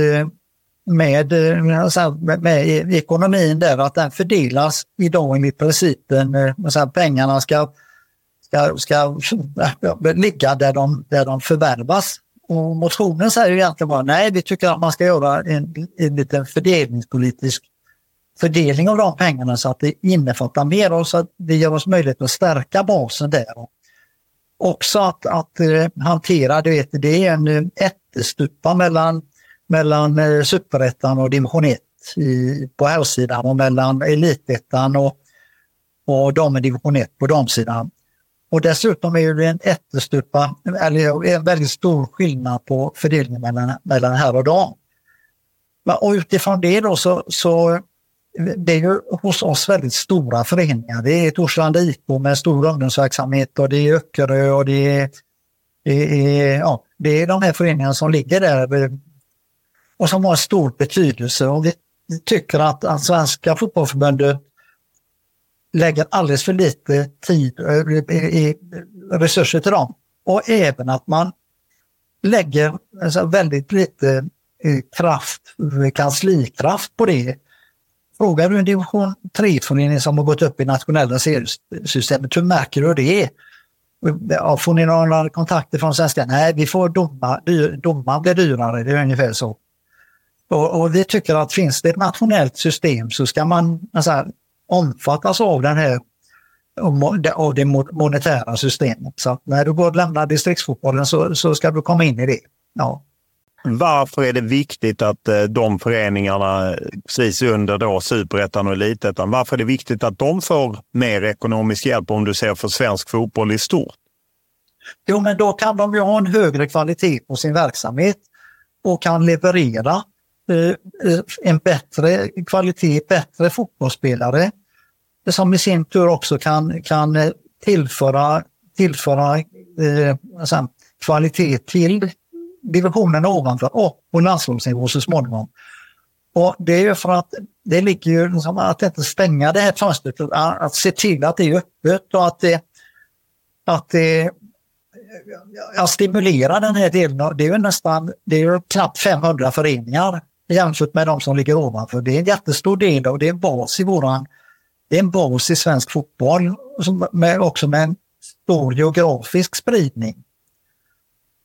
Vad är status nu i den här processen där ni ju gick till årsmötet och så blev det väl en utredning? Är det fortfarande där kranarna maler? Ja, föga förvånande så passar ju många distriktsförbund givetvis då, för att det, så är ju i svensk fotboll att det är svårt. Men, så vi fick bara med oss i en direktomröstning fick vi med oss Västerbottens fotbollsförbund.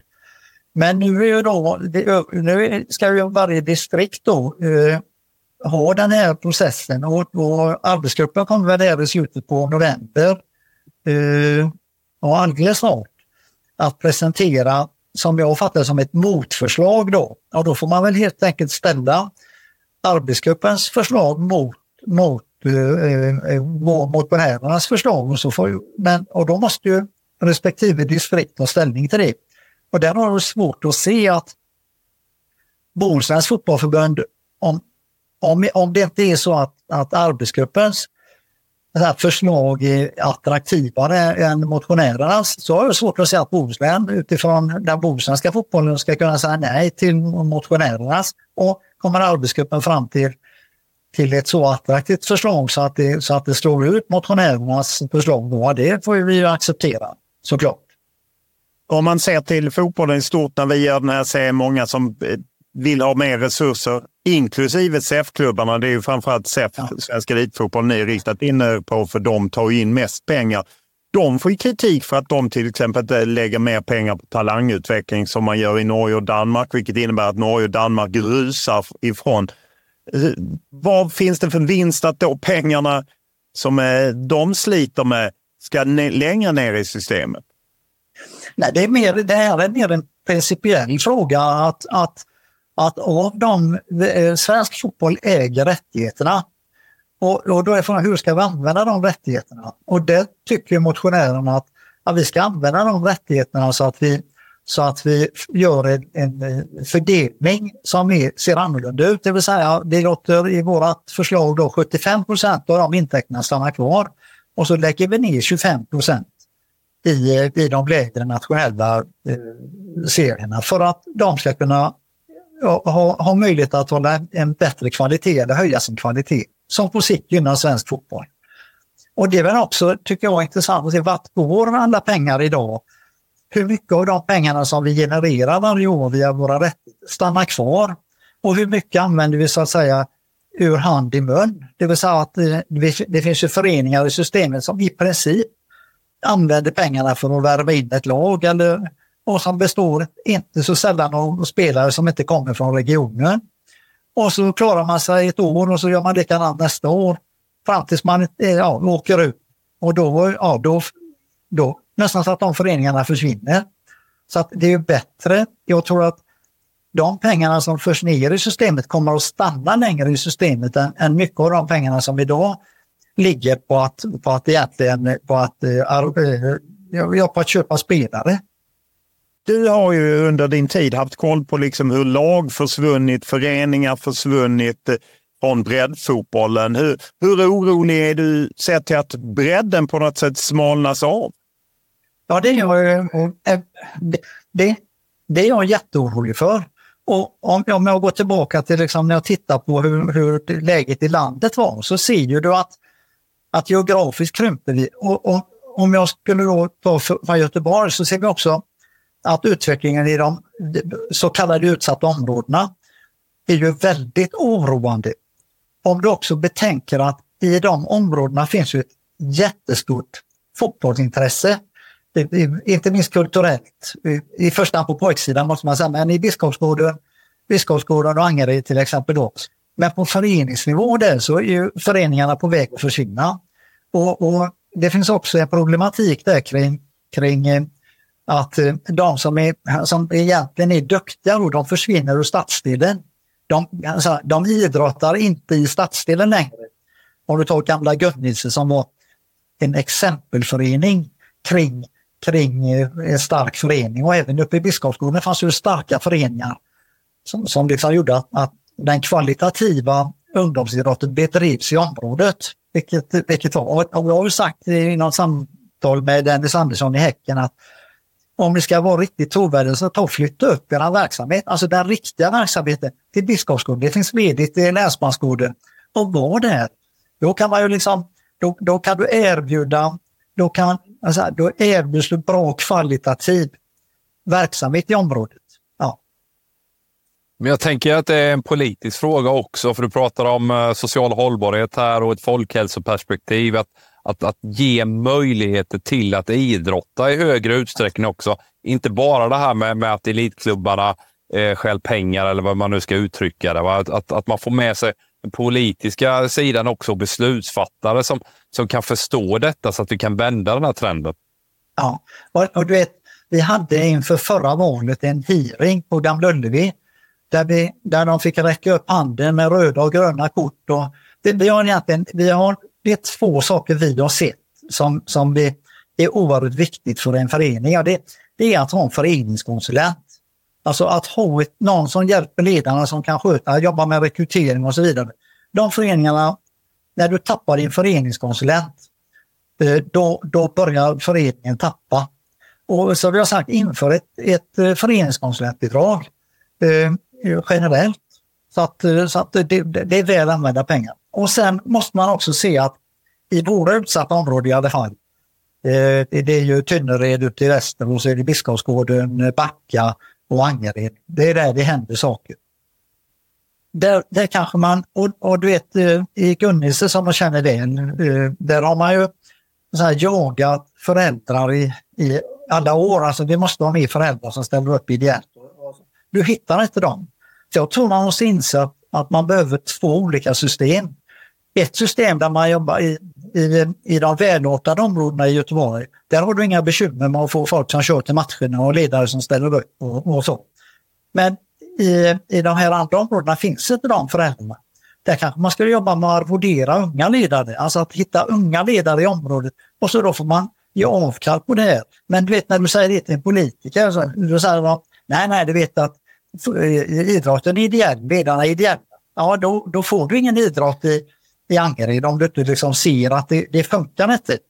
Och jag har ju pratat jättemycket med de som är ledare där uppe och de som jobbar i föreningarna. Kurt Larsson i Bergsjön säger, det går inte.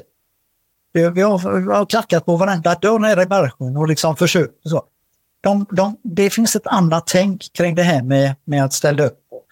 Man kanske är med några år, men sen blir det inget år, då slutar pojken för att man blir inget. Ja, men när man motiverar det med att det är High Chaparral och det är skjutningar till höger och vänster och man får inte med sig politiker på det spåret då? Jo, du vet den här hearingen, då räckte de med handen allihop. Så vad tycker ni om vi kan arvodera unga ledare? Upp med grön lapp, va? Så vi summerade det på hemsidan. Men sen när valet var klart så var det omöjligt och sen då är det dags liksom. Det blir inget med det. Utan det finns ju under den perioden inför valet så lovar man mycket, men sen skiter man i det fram tills nu bara det blir aktuellt igen. Det är ju en bister fråga som är liksom politiskt och man får ställa politikerna till svars. Men om vi tittar rent fotbollsmässigt, just att det här att basen minskar, att inte bara i utsatta områden, ser man ute på landet i Sverige att många spelar fotboll i storstäder men ute i landet blir svårare och svårare. Hur är det negativt för svensk fotboll? Ja, dels har du en anläggningsproblematik där vi har ett stort antal anläggningar som ligger för fäfot och där som också blir en belastning för de här gamla medlemmarna som är kvar. Men det är klart att då tappar du också lite av det här med folk uppdraget, alltså ungdomsidrottens uppdrag att man ska kunna idrotta och fotbollen är ju speciell för den sväljer ju mycket folk och det är ju våran den ska ju den ska ju finnas överallt och vara lättillgänglig och billig och så ser det inte ut idag. Vi tappar ju, jag ska säga barnidrotten är väl inga bekymmer egentligen när tjejerna och killarna är upp till 10-11 år, men sen börjar du få svårigheter att hålla lag. Ungdomsfotboll, barnidrott blir ju ofta väldigt laddat och jag menar vi ser ju diskussioner när man tar bort tabeller och man ordnar med seriespel på ett annat sätt i Stockholm och det blir snabbt liksom att folk blir, så var det inte på min tid och man måste kunna lära sig vinna och liknande. Hur ser du på att det alltid flammar upp och att man kanske inte är så där nykter i analysen? Nej, vi tog bort våra tabeller 95 i Göteborg. Alltså vi slutade publicera dem upp till 12 år. Om det är skälet att det användes för att inte låta spelare vara med. Alltså att det påverkade. Och då har det här med avbytarsystemet då att nu vet, måste vi ha ett bra lag. Och då sa vi ta bort det. Vi publicerar inte, vi spelar. Vi låter se av spelarna men vi la inte ut tabellerna. Sen var det väl givetvis de som via fax och annat på den tiden såg till att resultaten fanns. Men vi sa vi gör inte det för att vi tycker att det har för negativ effekt. Många av dem som idag raljera lite här, vet du, han, de har satt bort morden på fotbollsplanen och så. De har ju spelat i det systemet i Göteborg.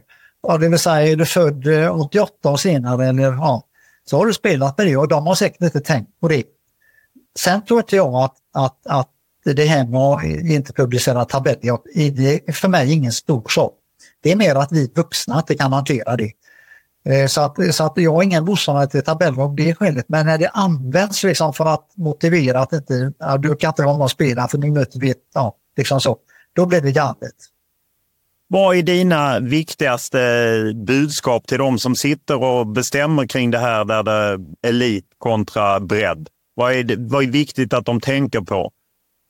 Jag tycker man måste resonera sig fram till ett gemensamt koncept som inkluderar både bredden och eliten och där man har plats för båda. Och det finns. Jag är alldeles övertygad om att man sätter sig och resonerar och inte liksom börjar med att gräva ner sig i skyttegravarna. Så kommer man att kunna hitta en bra lösning egentligen för svensk ungdomsidrott. För det handlar också det om när ska du börja specialisera dig. Och jag är ju, det blir också som man, jag är en gammal multidrottare. Jag har rätt skaplig tennis. Jag tror att jag har haft jättemycket nytta av det i min fotbollskarriär. För jag har fått hantera taktiska saker. Alltså får börja med att spela på att backhand. Är den bra då? Jag har inte fortsatt att spela på backhand. Då för några matcher. Jag får spela på våra. Ja. Är den också bra? Då får jag spela höga bollar. Alltså liksom att lära sig det taktiska då. Att få klara av att hantera det själv. Då har du jättenytta av i fotbollen med. Nu möter jag en som är snabb. Hur ska jag hantera honom eller henne då? Det tror jag svensk idrott mår jättebra om vi har öppet och lär av varandra. Jag, till exempel handidrotter där du jobbar med händerna, då är det mycket högre precision. Vilket gör att spelar du handboll så kan du tänka 3 steg längre. Alltså nu går bollen ut på kanten och in i mitten så kommer dagsut på andra sidan. Då kan du börja få taktiskt tänk. Men fotbollen är mycket svårare eftersom du fordras en viss teknik för att kunna liksom gå steg i förväg då. Men jag tror att du har nytta av handidrotten för att liksom börja lära dig tänka och se saker i flera led. Det vet jag, då hade jag följde ju Agnes Simonsson till slut. Vi hade en väldigt bra relation.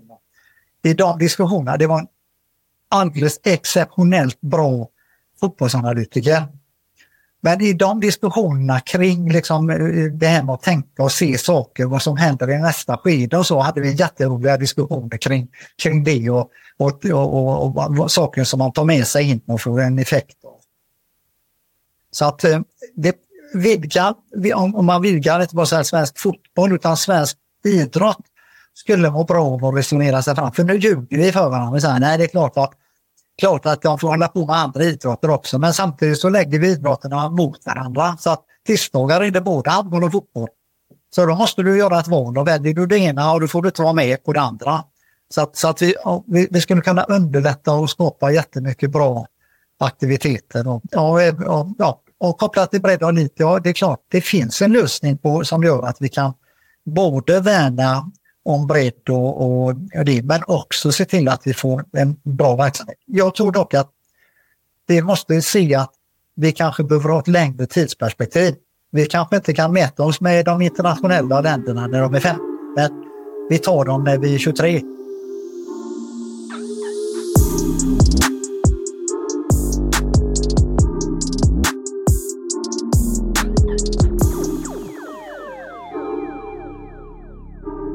Då har vi lyssnat på en rad personer som pratat om det här bredd och elit och ja, det är ju mycket man fastnar på, men jag tycker ändå det är rätt tydligt att här finns någonting att samarbeta med mellan bredd och elit som inte verkar göras just nu.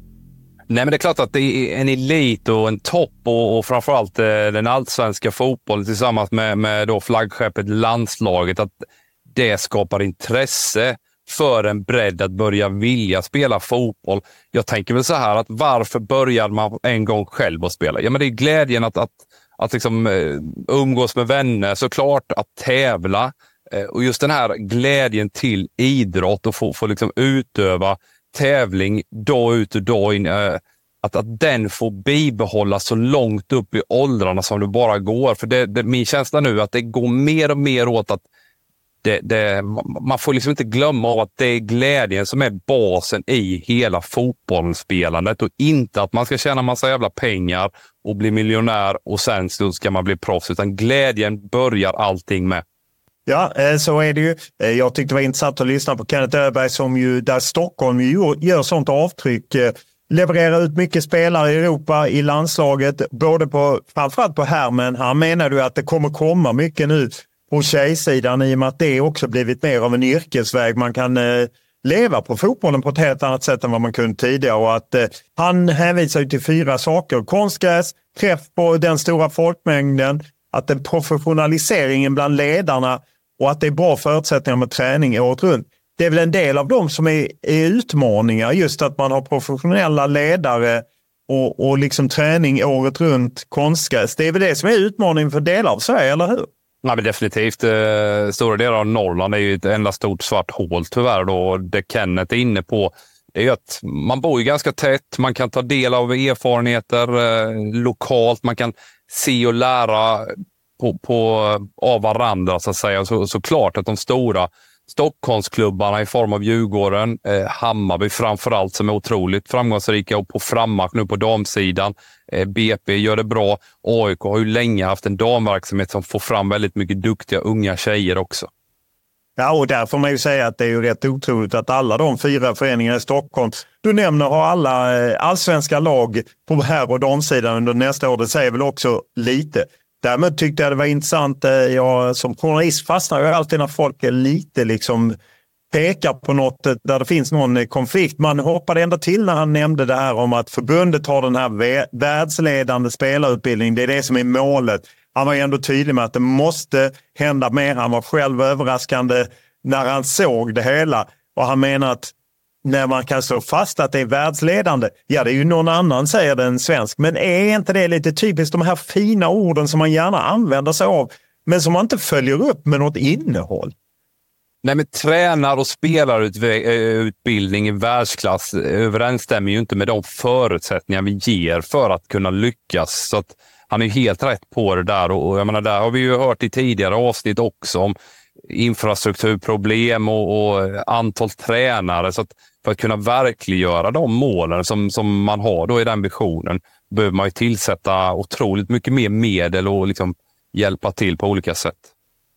Jag tyckte det var intressant att höra Peter Kisfaludy, som jobbat länge i BP, att han dels pratar om här att det är klubbarna som har den dagliga verksamheten, därför ligger ansvaret där, och det är på något sätt upp till SEF och i viss mån EFD att se till att alla jobbar på rätt sätt.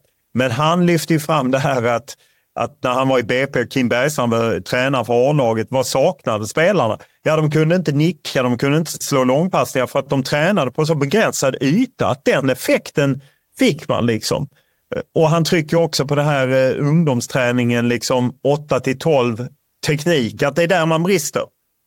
Ja, och det är framförallt en kompetens- och kunskapsfråga ska jag säga, som han kommer tillbaka till, Peter Kisfaludy, där i form av att liksom, i vilken ålder är man mottaglig för viss typ av information, och när är den här golden age som han är inne på också kring teknikinlärning och sådär. Det är ju den typen av specifik riktad träning i viss typ av ålder som är så otroligt viktig, och det kräver kompetens och kunskap. Och det här anläggningsfrågan tar ju han upp också. Där är det ju liksom skrämmande då att alla lag i Stockholmsområdena har otroligt svårt att få till liksom en helplan till exempel. Att kunna träna på stora ytor, och lite det vi var inne också tidigare på fotbollsatleter. Att Elisabeth Gunnarsdotter tycker att liksom de isländska spelarna på damsidan som hon nämner är bättre rustade fysiskt. Så det är ju också en del i detta. Inte bara det tekniska, som att man inte kan nicka eller stå långpassningar för man har aldrig tränat på det, utan även det fysiska ingår i det här begreppet skulle jag säga. Och anläggningsfrågan kommer vi komma tillbaka till. Det blir avsnitt 6 med nya generalsekreteraren Andrea Möllerberg, som ju själv ordnat fram en fotbollshall i Väsby där hon engagerade sig, så att vi kommer komma tillbaka till det. Johan Jokvist är ju kritisk till förbundet, det är ju inte konstigt. Han har ju drivit andra riktningar. Men jag tycker det han är intressant som han säger är att liksom ta fram pengar, slå ihop distrikten. Det var ju faktiskt det förbundets ledning ville göra, att för att få ut mer pengar till fotbollen. För det är just det som saknas. Han menar att det är klart vi ska ha 51%-regeln, men det gör att vi inte kommer få kanske in kapital på samma sätt, och då måste vi hitta andra sätt. För visst är det en vikt att få in mer pengar till och ut i fotbollen snarare än att det handlar om administration. Ja, definitivt. Framförallt rikta om de pengarna som finns. Det är inte säkert att alla vill ha mer pengar, men det är inte säkert att vi får mer pengar. Det är tufft ekonomiskt klimat allmänt i världen och framförallt i Sverige just nu. Så att vi behöver rikta pengarna där det gör förändring, kan man säga, i rätt riktning. Och där var väl både Kisfaludy och då Johan Jokvist inne på det här att elitklubbarna kan ta ett större ansvar, men de måste ge dem också medel att ta det ansvaret lokalt i regionen där de verkar. Till exempel att utbilda breddföreningarnas tränare i högre utsträckning, och då behöver vi också ge medel för möjligheter att kunna förverkliga den typen av verksamhet och fortbildning på tränarsidan, tycker jag.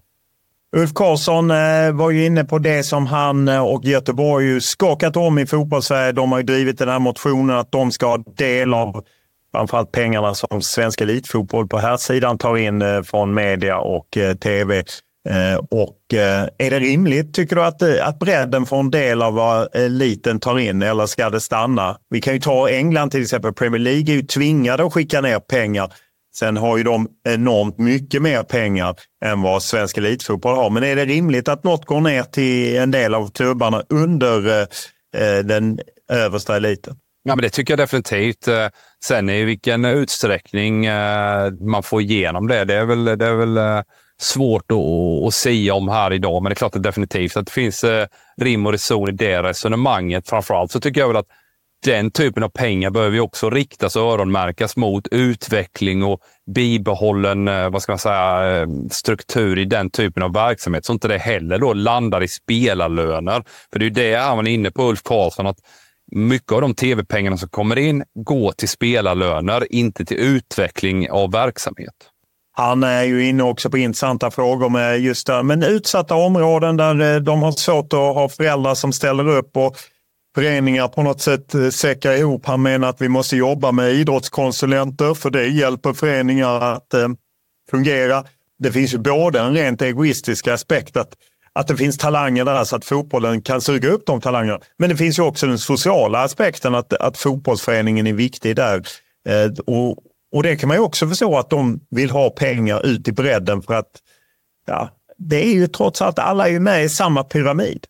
Ja, och sen är det ju en stor samhällsfråga då också med gängkriminalitet och social hållbarhet i stort också. Att de får med sig den typen av ungdomar längre upp i åldrarna. Så att för mig är det liksom en politisk fråga som borde vara liksom högaktuell och brinnande för många att ta in och liksom förstå att här behöver vi finansiera möjligheter för aktivitet för unga människor. Så att det är ju en självklarhet att det borde politiker intressera sig för, tycker jag. Håller med, och det var ju inte så förvånande, även om det var deprimerande att höra Carlsson berätta om man just hade haft en hearing med alla politiska partier i Göteborg, och inför valet var alla för det. Efter valet var det något annat. Ja, det är så tyvärr, men vi kör vidare. Blågul framtid om krisen i svensk fotboll, vår poddserie. Nu kört 5 avsnitt. Har ni inte hört de andra, gå tillbaka och lyssna på dem. Vill ni vara med och snacka och debattera, ha synpunkter, mejla mig olof.lund@tv4.se. Dela med Erik.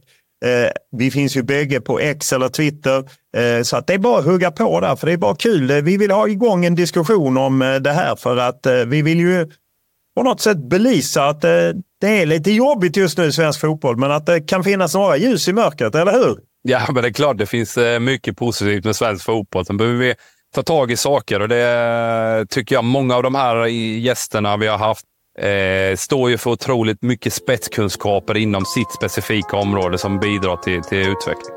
Och sen är det som det alltid är med fotboll. Man ser på det på olika sätt, för att man har olika tolkningar. Det är ju det som också är så komplext. Det är lika komplext när man ska ta ut ett lag, hur man vill spela och så. Och på samma sätt här också komplext. Men kul att ta del av de här diskussionerna. Så det är bara att haka på.